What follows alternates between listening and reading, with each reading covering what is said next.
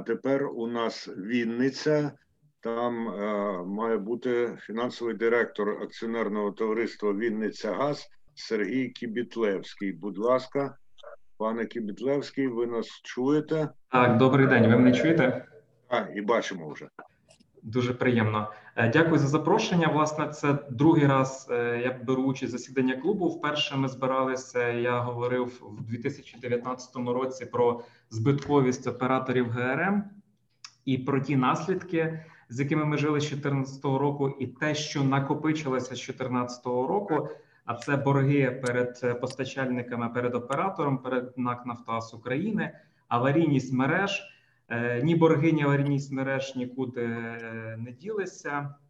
Це відтік кадрів, з якими ми жили, починаючи з 2014 року. Отож, теза номер один: карантин в операторів газорозподільних мереж почався ще в 2014 році, і він нікуди не зникав ні з ні в січні 2020 року, ні в лютому 2020 року. Так тому що що змінилося з 1 січня? Ми перейшли на так звану замовлену е, потужність коли е, річний платіж е, нашого споживача ділиться рівними частинами на 12 частин.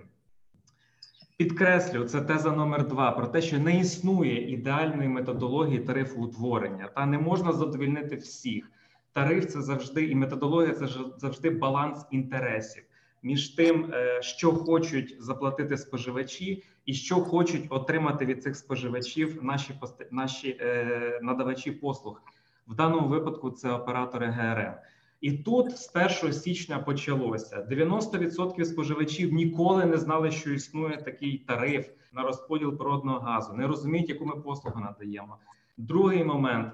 Е, безвідповідальні політики, популісти, експерти в лапках почали розказувати про те, що почекайте, не платіть. Давайте розберемося, що це за послуга там була в них, така, яка з'явилася.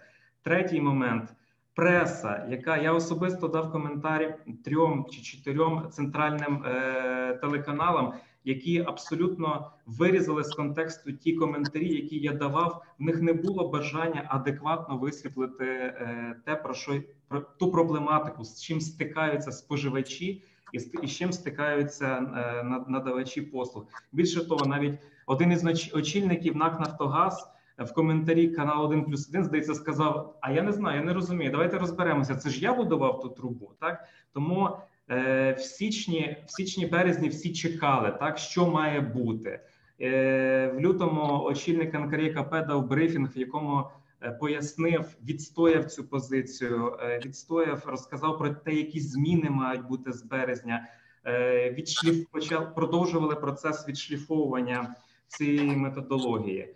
Так, от але я за це за весь цей період не згадаю жодного політика е, першого ешелону, який би сказав, що е, шановні споживачі, шановні громадяни, виборці, платити потрібно. Та оператори ГРМ це остання миля на шляху від е, скважини, з якої видобувають газ до вашої плити. Вони створюють справді додану вартість, додають.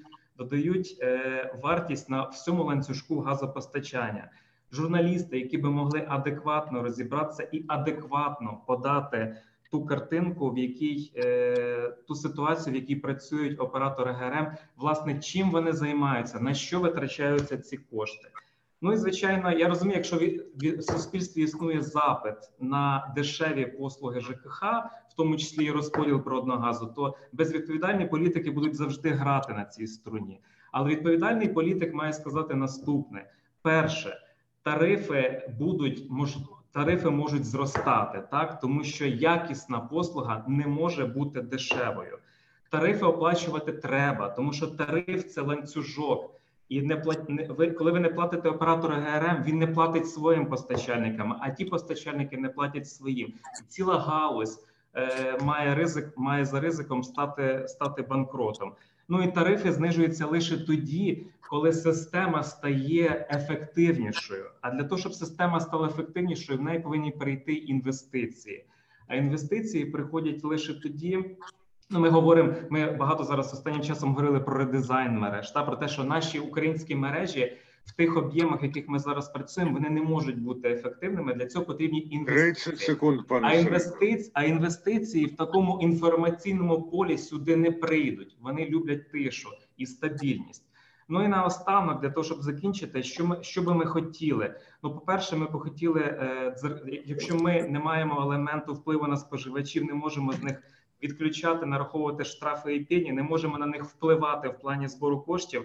Ми хотіли би отримати адекватну е, реструктуризацію в частині сплати боргів е, оператору ГТС. Другий момент продовжити податкові канікули після 31 травня. Тому що навіть якщо карантин закінчиться, ми вряд чи зможемо підігнати Пане свій платіжний Сергію. баланс е, далі. Ну і звичайно, Пане Сергію, останнє якщо є третій пункт, називайте його і третій все. пункт це інформаційна кампанія з боку уряду влади про те, що платити треба без оплат.